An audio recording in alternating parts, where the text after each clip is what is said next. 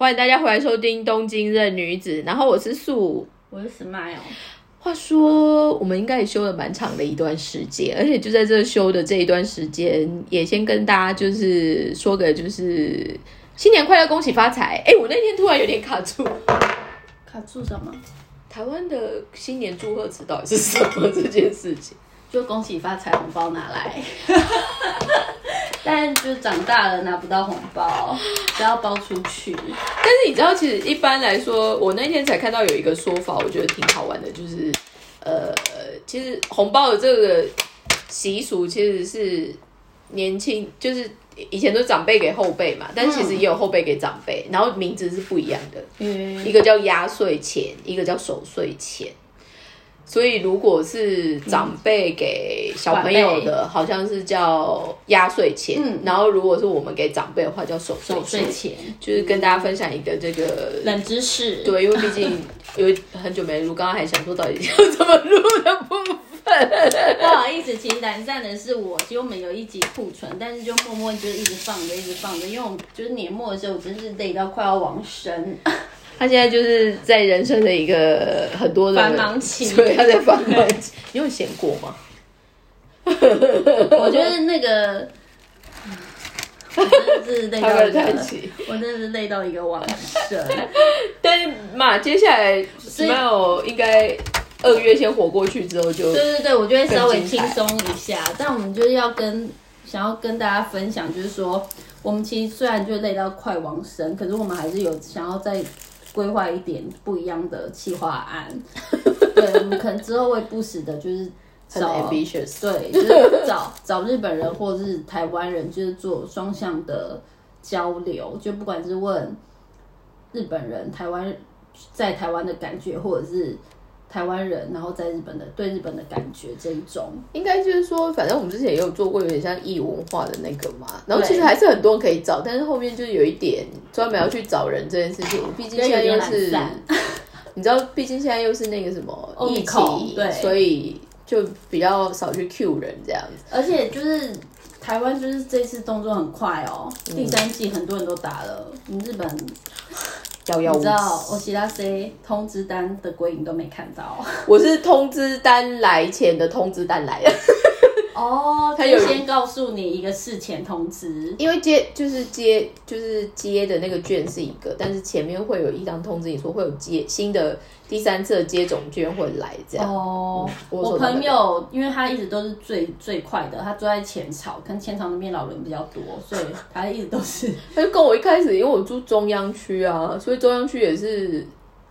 从八十几岁开始轮吧，因为没有足地啊。嗯，他已经打了，然后呢？然后他就是说第三次的吗？对，哎，他好快哦！对啊，因为他他他第一，他就最最最快的，嗯，他第一季的时候也打超快，然后活动对，然后他现在他就是已经收到了，他会不会前去打了？会不会说前草居民本来不多啊？台东区老人也比较多吧？我不知道，反正他就是比较有钱，比较给力，他那边很快，他已经去打了，他是我身边就是认识的人最快。第三次的真的蛮蛮好听得到的。对啊，或者我们这样拉拉杂杂，我们要进入今天的主题了嘛？可以了，可以了，废话有点多。因为你知道，就是太久没录，就会觉得整个 round down 还是 tempo 有点坏。对啊。那这一集呢，我们要先从哪一个 part 开始呢？要先讲女关于女女，基本我们现在这他们也算是新的新的新的一一个季度开始嘛。然后我们。今天在讨论说要讲什么之前的时候，刚好有整个两个方向。但是一第一个，我觉得那一天我不知道为什么突然就是想要讲，就是所谓那算什么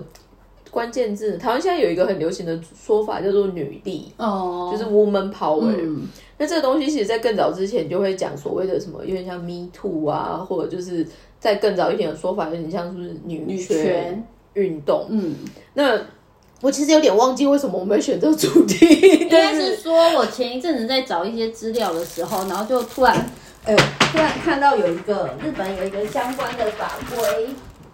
相关的法规，然后它叫做什么女权推进法、活药推进法，然后我就研究了一下，我觉得很不可思议，因为他们这个法规居然是从二零一零年才开始正式启动。这个部分呢，其实我们在之前不管某一些不同的集里面，因为都有陆陆续续聊到，我们觉得日本的女生的一些，比如说对这呃面对社会期待，或者就是、呃日本的 日本的女生可能在以我们身为外国的文化的女生来看一些事情，觉得蛮特别的。那这部分我觉得就是持续到，其实举例来说，像现在日本也终于开始比较有一些女性的政治家。举例来说，哦东京都知事他们都叫 Unico，他现在都叫 Unico 白河百合菊。制，像是百合制，一口一根上以外，其实像他们一些参议院什么，呃，就是在五六十岁或者是在年纪大一点的女性政治人物，其实隐隐约约都会有。但是我觉得很特别的是，举例来说，像如果现在大家在讲所谓的女权至上，你觉得什么样的国家你会特别想到这样子的我觉得欧美很突？但是其实你知道，连美国啊，美国其实到现在还是是在 fight 的，对不对？也是在 fight 一个最有名的例子，就是包括像女性的演演员，他们的、哦，我知道薪资 酬劳报酬制度，嗯 是比较低的。嗯，然后另外的话，还有就是有点像是公司的一些高阶主管的部分。那另外一个部分也是因为美国的所谓的高级的职业所有的薪水的等级班也真的就高很多了。嗯嗯嗯，But anyway，我觉得再拉回来就是，其实我到后面我不太讲女权或者是女力的这个切入点的原因，是因为你知道现在一直在讲所谓的 diversity，就是多样性。哦，嗯，然后，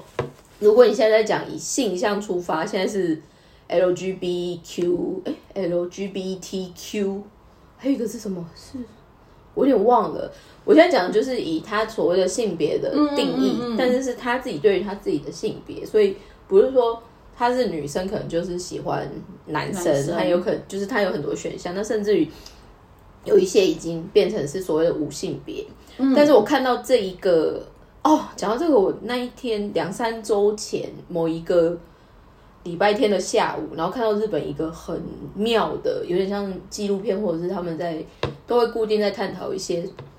社会现象。嗯，然后那一集其实就在讲性别认同差异的专门的一个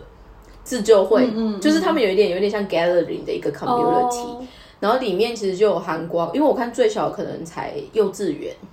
可是幼稚园的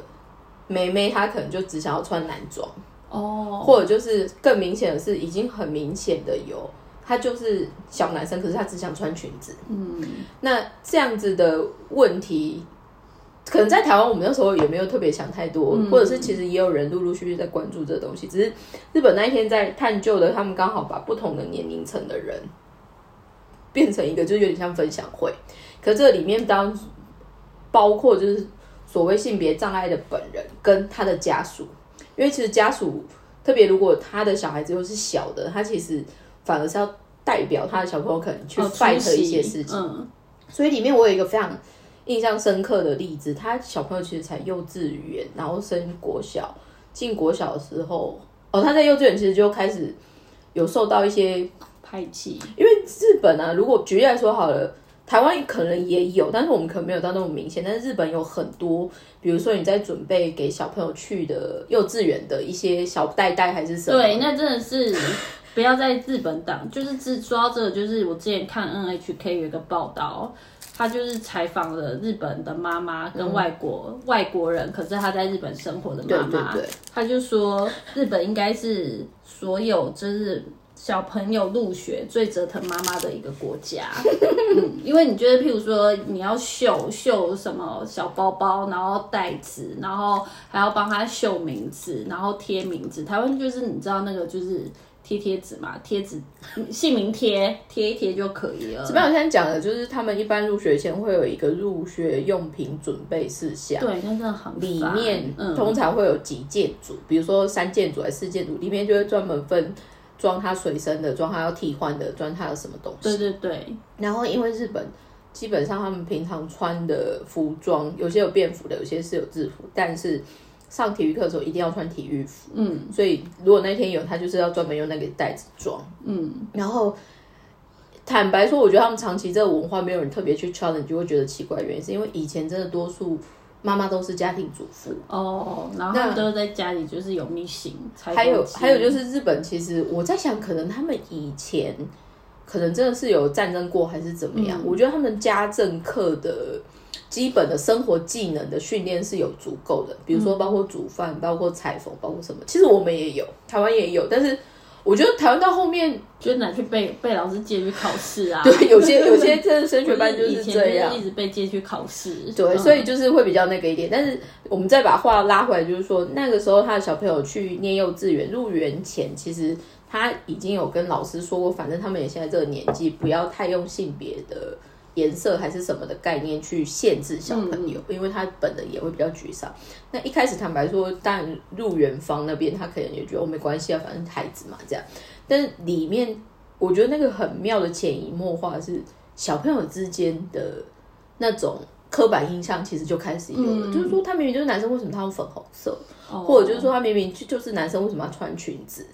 所以这样子的对话里面，那妈妈其实到最后，她就选择搬走。她原本好像住滋贺县，嗯，然后后面她好像终于有找到一个在这方面算是一直放在教育理念的一个县，我忘记好像是搬去是爱知县吗？还是哪里？反正 anyway，他就搬走了。然后在那一个纪录片里面，我印象很深刻，就是他也有大学生嘛，然后也有。一看你会以为他是 O L，但是他其实就是男生。哦。然后也有一看你觉得他很清秀，他其实就是女生。所以我觉得所谓的性别障碍这个东西，日本其实很妙的是，我觉得他们 Under Table 其实有在做一些事情，或者是做一些把这些人凝聚起来的，我们说 Community 的部分。那台湾其实相反，我们在这方面好像算真的比较 Open Minded 什么，但是。不太清楚这样子的自救会或者是这样子的模式是怎么样，可能也是有吧。因为像我就是身边有一些就是 gay 的朋友姐姐们，嗯，其实他们都知道，就是说台北就是有哪一些夜店，就是专门就是是他们去的，那可能就我们就不会知道。但是我觉得这个的设定，我们现在在讲的，可能还是在所谓的 entertainment，就是娱乐的部分。对对对，我现在讲的那个自救会，他们其实就开始心灵层面想心理的 care，还有就是。刚好我上个礼拜去出差的时候，也是刚好在饭店里面看电视，也看到一个，他应该是 locate 在涩谷的一个小小的有趣的人力派遣公司，他专门就是在帮，就是在帮性别障碍的或者是 LGBT 的人们找工作，然后很妙是他们其实也会去。辅导企业主在这方面怎么样去做一个采用。对的资讯跟采用这样，然后负责跑单单的那个我觉得很好，因为他一看你就知道说他应该是个 gay，但是他本身是律师，嗯，然后他们甚至有做很多小的徽章或贴纸，嗯，就是等于就是我们没有很 open minded 的 bra，就是大肆大肆的宣扬，但是如果你看到这样小小的 logo 还是什么。你可能就会心领神会，就是说，哦，就是他们其实算是对我们 friendly 的这样。所以我的意思就是说，日本的这样子的模式，我觉得很有意思。但回到就是说，为什么我就刚刚有说我不太喜欢讲特别讲女力还是什么？因为我觉得台湾后面用这个东西，好往所谓的商业模式，或者就是往心灵成长的一些社团的锁定。但是我的意思就是说。这个其实就回到我们之前都有陆陆续续在聊，在我们的传统教育里面，的确没有太多在琢磨你的人格养成，或者就是学会怎么样跟情绪相处。但是至于我为什么没有特别讲女力的关系，因为我觉得，如果我们把女力推到一个最大，或者是我们把女权推到一个最大，那其他族群又会变成是受害者。那日本只是一个非常极端的例子。那日本，我觉得它是一个。互相循环，互相就有点像是你们就说哦，日本女生工作不想生的原因，到底是因为公司的职场没有给她对的 offer 或对的位置，或者是就是薪水没有，所以大家干脆努力去婚活，然后结婚给老公养比较好，还是其实说出来就是日本的女生她本身就没有那么想要工作，而不是因为先天的受损还是什么，所以我是觉得。很多时候我们在看很多事情，就是要很很多面向的去想啊。嗯，那回到就是今天讲这个部分，Smile，我想说跟我们可以来聊一聊的部分。大家应该有听到，就是小小的门铃声，所以接下来我就是一个人要撑一下的意思。但简单来说呢，我是觉得在讲，不管是在讲一个特定立场，或者是在讲一个性别的偏好的这个部分，其实说出来，我们就要回到一个什么叫做以人为本的设定。因为我觉得多数我们在接受教育，或者是我们在呃看一些资讯来源的时候，它一定是有一些设定立场的出发。所谓呃设定立场的出发，就会变成说你的观感，或者就是你所习惯，或者是所谓的主流意识会是什么。但是这东西再往下讲，我觉得就会有点太偏像社会学，或者就是有点像心理层面的部分。可是坦白说，我觉得现在的人。在我们现在所谓的资讯时代这么发达的现在，某方面我们其实是可以多一点选项，跟你其实是多了很多工具可以去善用你想要知道的一些事情。那坦白说，我们在这次呃准备要讲这个题目之前，我们其实也有特别就是在 study，就是有什么样的例子跟真的跟女权或女力的这个东西做一些有趣的结合。那我那时候就是有默默看的，就是前两年哦，真的是逼死人。我我想说，真的是不要再这样弄了，一个人这样讲真的是很干。我觉得就拉回来，就是说，因为我刚刚有快速的讲一下，就是说，我觉得不管是特定的一个呃意识，或者是一个想法、一个立场，好的，它其实都会是跟我们从小到大所累积起来的经验。有点像是我们的经验法则所累积出来的。可是因为我我要说的是说，我们家比较特别，就是说我我爸妈就是在那个年代，嗯，七零年代的八零年代那时候，其实应该照理来说，就是台湾的那个家庭主妇应该还是占多数。可是我妈很特别，是我妈她自己开店，她就是从小自己就是做生意，然后我爸自己有工作，所以在我的印象里面就是。我们家就是你要很独立，因为他们就很忙，他没有办法，他不像一般的妈妈可以什么帮你做便当啊，什么接送。所以我就是其实我觉得很小，我就觉得就是我以后就是要跟我妈一样，就是有自己的事业，然后可能有自己的店或者是要工作。我其实没有想过就是说要结婚或什么的。我是觉得我从小因为我的。我看到我妈就是这样子，都在工作。嗯，我就觉得，其实到现在，我觉得很大的一个感受就是说，每个人对于自己的人生选项，其实没有什么绝对好跟坏。这其实我们已经在这个节目大概讲几百遍，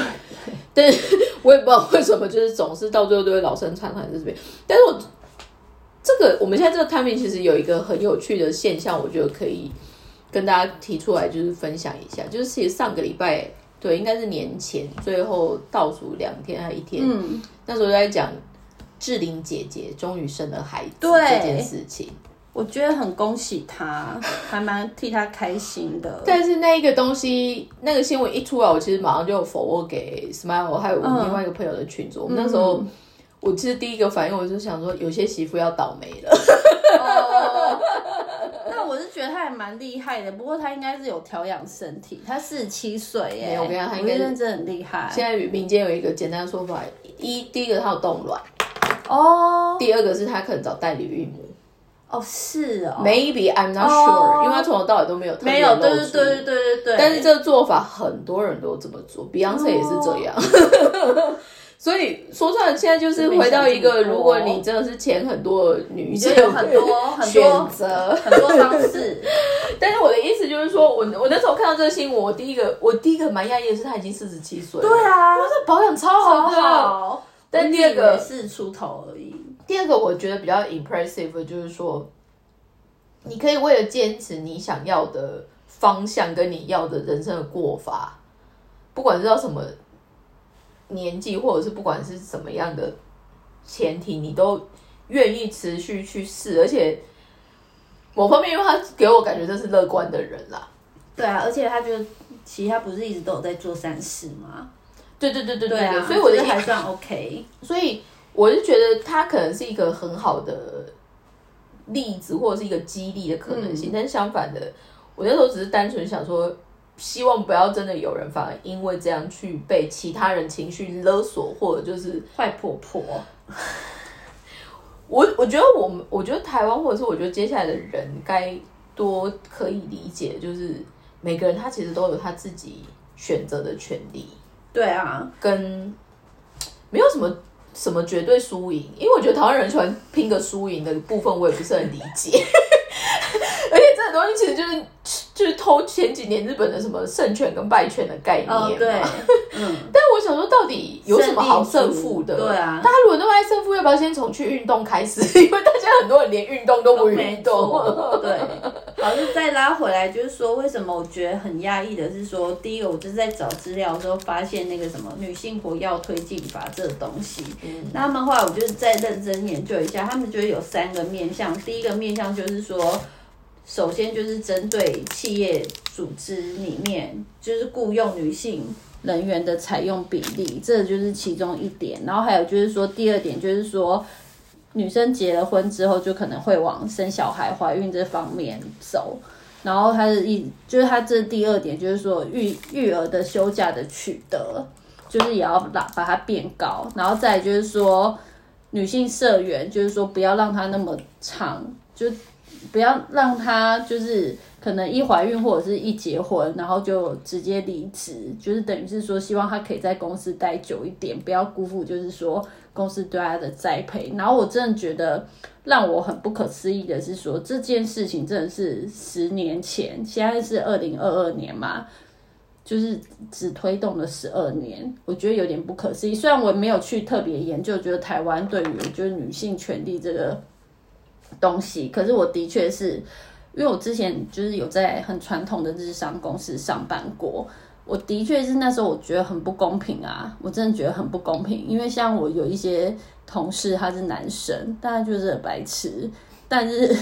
他就只要他只要每生一个小孩，他就会被升迁一次或者是加薪一次，但女生的话，你可能就是。你可能要爬到他位置，可能就是他可能两三年，可能你的话可能就是五到七年，就是你可能就是要是他的两两倍吧，两倍时间。我觉得其实就是很不公平。然后在相对于就是说，当然这个是看因人而异，就是老板。那我曾经我也是有待过，就是说老板是就是我的其中一个贵人老板。那时候我们因为我们是做女性媒体，所以我那时候同事全部都是女生，我公司走三个男生，而且是包括我老板，另外两个就是是 engineer 工程师，所以就是相对于他就是对于女生，他对我们很好。但是我我后来进到另外，他那真的是比较特别，因为我们就是没错，我们就是做女性媒体，所以我们公司的男性社员很好，很少，然后他对我们女性社员非常好。这比较特别，可是，一般来说，真的是男性社员应该是会比较多，占比较大的比例。对，然后所以那时候我不知道我在公司，我后来进了公司里面，真的就是愿意给女生升迁机会的公司还有部门，我只能说少之又少。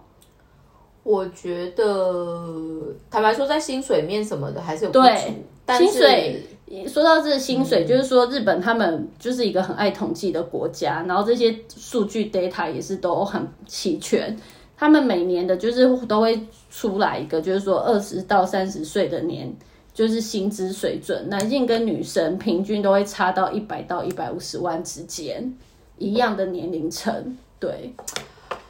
我我觉得这个东西就要拉回，就是说，其实日本在接下来，因为我在想，十二年前再加上最近的三到五年内里面的话，其实日本对于所谓的哈达拉基卡达，就是工作的方式或工作的这一个概念，他们开始做很多所谓改革面的想法。那只是现在，其实坦白说，就像比举例来说，就像二零二零开始这一个疫情好了。反而是因为这个疫情的开始，很多企业被迫要 work from home。那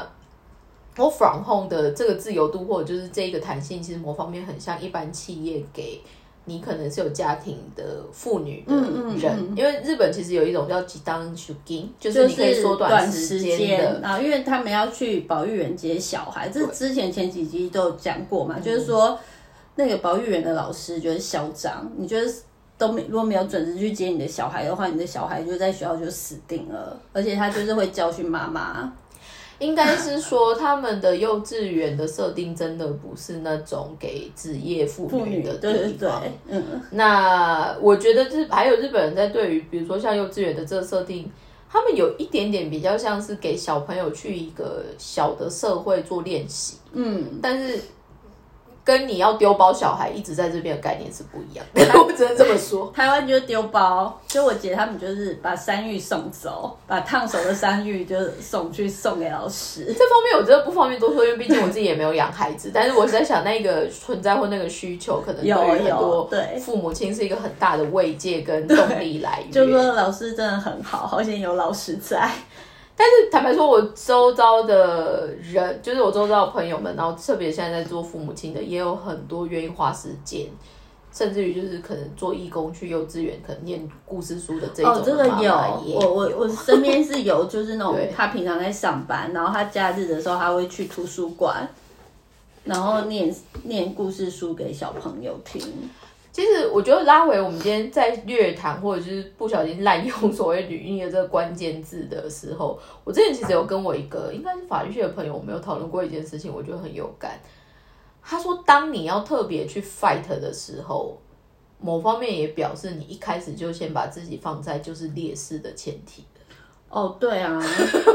就有点像是你就是觉得他是个歧视，但是当然在很多东西如果没有这样 fight 去这样争取。争取的时候又更没机会。所以坦白说，我们这是在准备这一个，也不是准备，就是开始在那边捞说要讲什么的时候，那时候我就是在跟那个 Smile 在聊说，哎，美国大概三两三年前有一个非常有名，算是女生第一个做到美国大法官。的人，应该叫 Ruth Bader。嗯，她就是一个很经典的例子，因为她那时候应该是去念哈佛的法学院，然后全班基本上就是只有她一个是女生。在后面他们在做的一些案子，还是做的一些升迁的争取的时候，包括他自己也算是第一个，就是美国的宪法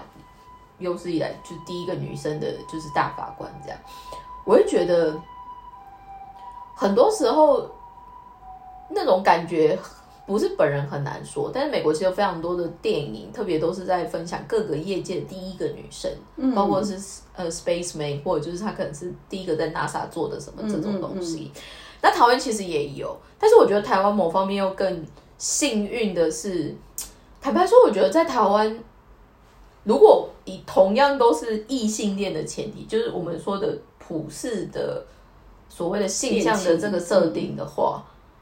我觉得男生女生的差异其实不多，而且基本上 general 台湾的男生算比较 gentleman 的，嗯，就个性也比较柔一点这样。嗯然后，那日本说法叫爱塞嘎，就是喜欢女朋友或喜欢太太的人也多。那当然也是有一些毁类的，我们就得摆一边。但是我觉得 general 的感觉，如果我们有机会，比如说你在呃日本聊到一些就是女生，她们女生朋友可能在聊说台湾的男生的感觉怎么样，他们我们可能在跟他讲一些例子，说会帮忙提包包干嘛，他们都会觉得。就是很亚沙系，嗯，那日本其实我那天好像在跟我另外一个日本朋友在讨论一件事情，我觉得很好玩，因为现在疫情又刚好又上去了，但是前阵子有比较缓一点，就在年前的时候，嗯嗯，就大家都打对，大家又开始嗯又出来玩耍了嗯嘛。然后我因为我现在用的办公室很妙，是我们进去前是一个酒吧这样。嗯，然后那一天我突然好像刚好去，就因为我们的洗手间在外面，所以我去外面洗手间经过的时候，我觉得很有感的，就是阿基拉卡，就是看起来就是在联谊的人们。哦所以我说哦，所以疫情结完之后，大家马上就是出来来一下这样对对对，但是我看那个场景，我觉得很有意思的，就是你如果在这种公开吃饭的场合，你一定会看到去分菜的或倒饮料的或者什么，一定是女生。女生，嗯，日本在这方面的那种，我不知道该说是 performance 还是那种努力的那种感觉啊。就是啊，就是那时候我们就是那个跳回来，就是我那时候在那个传统的日日本组织、日系组织的时候，然后我们一样会有，就是譬如说过年会啊，过年会就是大家去，就是对，聚餐或者是每半年一次的聚餐什么的。虽然我们只是部门聚餐，但是一样啊，就是 always 我们女生都要先去，就是 s k i 卡卡迪西 k 的那个地方，然后我们要先去帮他们准备好酒，然后把菜分一分，就是要先去那边布置。男生 always 可以。哇，最后才出现，然后还有就是说去吃饭的时候或什么的，就是一定要先帮部长倒酒啊。我觉得在我们的这个年纪，或者是在我们后面的人，可能更难体会有这样子的事情。嗯，可是我们今天用这个切入点，或者是我们今天想要来探讨这个东西，我觉得如果要真的要讲说有什么样的意义，或者是怎么样，希望大家会去注意到，就是说很多。你所看得到的价值，或者就是你以为的公平，它意外的是需要很多人去 fight 出来的。而且就讲坦白一点，我觉得后来会离开那间公司，是因为我觉得他就是不会给我机会。第一个我是女生，第二个就是我又是外国人，我觉得那个就是难上加难。我是觉得，因为媒体哦，先天的它真的就是一个很 local 的东西，对对对。因为你说出来，你是要去跟现地的人做沟通。可是应该是这么说好了，其实那时候我们的部长他也是算是对女生员工还不错的，他因为他不是那种很老扣扣的那一种，他就是也是四十几岁出头，绅士绅士，对对对，他其实也是对我们还不错，而且最一开始我们的那个媒体，他其实最一开始的主管是女生，只是说后来那个女生她离职了，所以才换另外一个新的男生去递补他的位置。但我的意思是说，其实那也是蛮特别的。就是在我们公司，但是我觉得更多时候是女生的确是会给到机会啊，或者是升迁什么的，我觉得是相对来说是很少数。是嗯，但是这个部分我要讲一个很有感的，因为我以前我第来日本的第一个公司就是单分的那一个，因为我们单你知道顾名是单分，所以基本上都是女生这样。那我觉得很有感的。他在职场上面，特别是都这么多女生的这种职场，我觉得特别有感的，就是说，通常就是女人爱为难女人，就勾心斗角啊，其实很会嫉妒啊，就是就是跟我那时候那个女性媒体一样啊，其实就是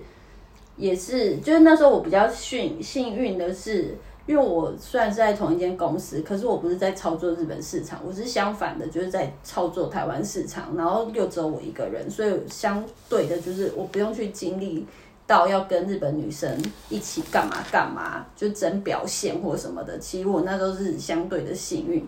可是我看我其他同事，其实他每日私底下，因为那时候就是会有 sake tomo 嘛，就酒友，就他每日私底下就是开始在干掉其他的同事啊。我觉得都是，就女生就是会嫉妒。我是觉得我那时候看我那个主管，因为我后来在单分那个主管，我很有感的，就是说，因为他自己本身就是女生，然后再加上他后面也。反正他陆续去的公司都蛮大的，又比较幸运的是，他最他其中一个待最久的是美商。那美商其实对于性别的一些采用上面是相对于比较更有机会的。嗯，那只是我在看那个的感受里面，我们那时候好像也是刚好有一次不知道在聊，有点就像是职场对于女生，日本呃日本的传统职场对于女生上面不友善，或者就是很多女生在 suffering 的点，我那个。主管反而很明确的或很直接的点出了一件事情，就是因为他后面变成他是 management 嘛，嗯，所以当他在决定要用什么样的人的时候，当然他可以理解说，你有你不同的身份，比如说你是妈妈还是什么，你会有不同的考量跟不同的 compromise，嗯，但是就公司或者是管理者的立场，再加上他本人也是女生的时候。他其实就会很明白的点出，就是说，有些时候是有些女生她真的在职场上面做的那个选项，有些时候是真的比较难用。哦，就是他又想这样，又想干嘛？我没有办法去工厂出差，我小朋友没人看。他说：“这是你有老公啊，所以你应该要 convince 你老公一起去做这样子的 share 还是什么，你知道吗？”所以我是觉得很多事情，它它是有点像是蝴蝶效应，它是一个一个带出来的。那很多事情，至少我们要先从观察或有感受开始，它才有可能去推动到。那我们应该要做点什么去，呃，让这个东西好一点，或者就是有不同的可能性。但再来还有一个很重要的就是说，我觉得台湾现在其实，在所谓性别平等上面，或者就是所谓性向，就是我们因为你看台湾不管是对于就是同志结婚，或者就是不同的呃性别的族群的友善度什么的，我那天听到有一个很好笑的说法。我有一个朋友，他现在在日本算蛮有名的，就是服装集团，他们就 OK。然后他们家的 team 就有一个男生，然后那个男生很明显就是女孩，对。但那女孩那时候他就问他说：“那你知道台湾吗？因为他是他们那个 team 里面第一个台湾人，这样子。”他说：“你们台湾很有名呢。”我说：“啊什么部分？” 然后他就说：“哪一个部分你觉得很有名？就是他就觉得很自由，而且对 gay 很 friendly。”所以这个其实像 就不要说是日本，其实我不是曾经有过两个月短暂的八周在阿六公司上班，然后那时候我们公司不是就是大部分都是中国人嘛，然后就其中有一个中国人，他后来他就跟我聊，然后他就说：“哦，你是台湾人，我觉得很喜欢台湾，然后去过台湾很多次。”然后后来才知道说，原来她也是姐妹，对。然后他就说，他说我觉得那样真的很好。然后后来他就是他也是好像也是来日本很久。然后他就说我真的很想，就是如果可以的话，就是想要移民去台湾，或者是去台湾工作。然后我就说为什么？然后他就说，就是我觉得就很自由。他就说我们觉得没有办法那么自由。他说在日本也是一样。我周遭还蛮多就是。就是包括大家说姐妹还是什么，但是我后来就给他们一个专业的称呼，我就叫他们业界人士，因为我觉得他们是，因为通常我认识的人还蛮多，就这个性向以外，有趣的是他们其实，在他们自己的 feel 都是很好的工作，对啊，某某就是都是会计师什么的也很多，然后都是很有专专才的人，但我是觉得这就回到就是说，所以。就刚刚说，为什么我没有特别讲女权的原因，是因为我我觉得那这些族群怎么办？然后可以在接下来的另外一个的 lesbian 怎么办？或者就是所谓的酷儿，或者是我们说的那种无性别定位的人。因为举例来说，像疫情期间开始一直很红的唐凤大对对对，唐凤本身他其实就是算是挂无性别的概念哦。对啊，他没有特别，他没有特别，因为我有看他的书，对他没有特别说他是要。当男生还是当女生？可是他就是很明显的，他在他的那本就是自传里面，他有提到是说，他在十几年前他就在找寻他自己，所以他就是都还是以他原来生下来的那个性别为主，就是是他的一个人，就是人生的主体。可是当他十几二十岁之后，他开始在追求他自己的时候，他发现。其实他更是往那个女孩的那个方向偏的时候，他就觉得，那他应该就是要去往那个方向走。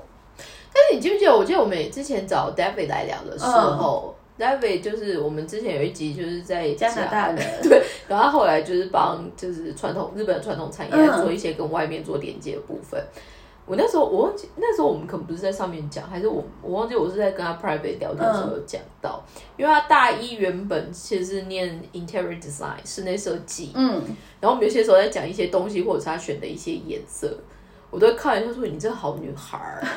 但是他的说法，因为毕竟他某方面就算是从小长大都是在西方嘛，嗯，西方的说法有点像是 feminine side，就是你的所谓的，如果硬要说那到底是什么的话。以日文的说法叫女子力哦，但是那一个的定位有点像什么？就是你比较细腻，或者是你比较美感的那一个部分。这个很有点 tricky 的，就是说本身我们不知道为什么在这样子的词汇的定义上面，它就是比较柔，比较女生。但是这个东西其实不管你是什么样的性别，那其实就是一个倾向。嗯，也没有特别说你那个你有那个倾向，所以你就是 gay 还是你是怎么样？没有，那就个性的问题。对，那我觉得台湾很幽默，就是台湾我们整个教育体制里面，我们都会，比如说以前一些学校什么很喜欢做性向测验或智力测验，可是我们都在看有点像是 general 的人格的。有点像构成吧，如果他到最后都画一些图嘛，然后有点在图表分隔，他们那个东西其实比较 focus 在你的人格，所以它有点像是你对这个社会的适性的感觉。可是我们其实比较没有办法像欧洲或者就是我们一般说欧美的制度里面，它其实多一些时间是让你去思考，就是情绪面，或者就是你跟你自己的那一个部分是怎么样。可是我觉得台湾这方面其实越来越多，嗯，所以相反刚刚带动就是说，我们在讲台湾的一些关键字后面好像都会变成有点像是讲座啊或者什么，可是那个东西，这那东西我觉得可以转向变成，它其实用一个更容易被发现的方式或关键字，让觉得对那个有需求的人们可以有一些互相同好。在互动这样，可是我觉得那到最后，我后来看我都会觉得有点好玩的，就是说，他到后面有一些设定，有点像是人其实最害怕的是一个人独处这件事情，所以你你才会有点慌，或者就是你会反而很 enjoy 那样子的机会，或者就是可以有这样子的互动。可是我真的觉得，不管我们今天讲任何的东西，个人的这个概念。跟怎么享受个人的这一个能力，应该是最重要的一件事情。那如果你会享受，或者就是你会有这样子的体验的话，你在追求很多东西，或者就是你会，不管是你在工作上面，你想要念书还是怎么样，那个驱动力是你自己的时候，那就会变得比较开心。嗯，而不是回到我们一直就是说的。因为是趋势，或就是因为人家叫你怎么做就怎么做，所以呢，哎，我觉得时间应该这样算可以吧？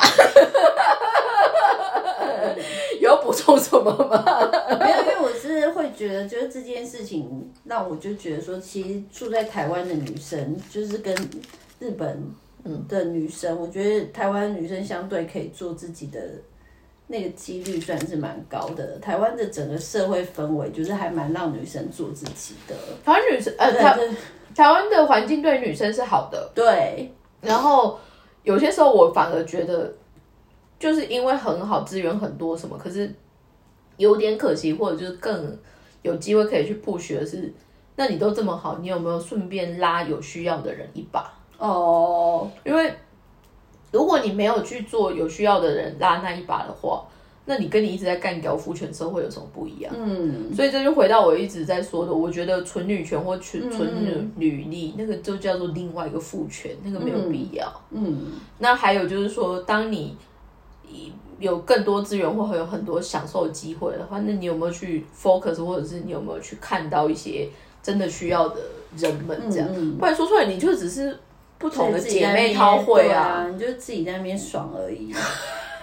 也是可以啊。那个也是一个选项，可是就可惜了。再加上你看，我们现在连总统都是女生，但你看纽西兰的总统也是，呃，总理也是女生，德国也是啊。就那时候疫情的时候，不是《时代》杂志就有，就是有特别就做这个报道，女性的领导者的对对对，女性领导者相对于防疫就做的比较好。就做这样子的报道。我那天我要去讲看什么东西，因为现在除了女性的这个崛起之外，还有就是同性的领导人，就是他本身是同性恋，然后他做领导的时候，对于国家或者就是都是一些局势上面的布局是怎么样。但是我觉得，嘛，未来的时代或者是现在的时代，每个人应该都多了一些时间，或者就是少了一些借口。你反而真的，如果觉得那是该做的事情还是什么，你就去做。因为我真的觉得，就是 after corona，就是我们说的疫情之后或疫情间，我我其实有点难猜到底会持续多久。但是我觉得这个发生，特别在日本带来一个很好玩的冲击，就是它让日本人被迫改变。对啊，然后是基本上他们没有办法再用 excuse 或者是以前的历史。我是说到这里，我就是会翻白眼，我真的是受不了他们。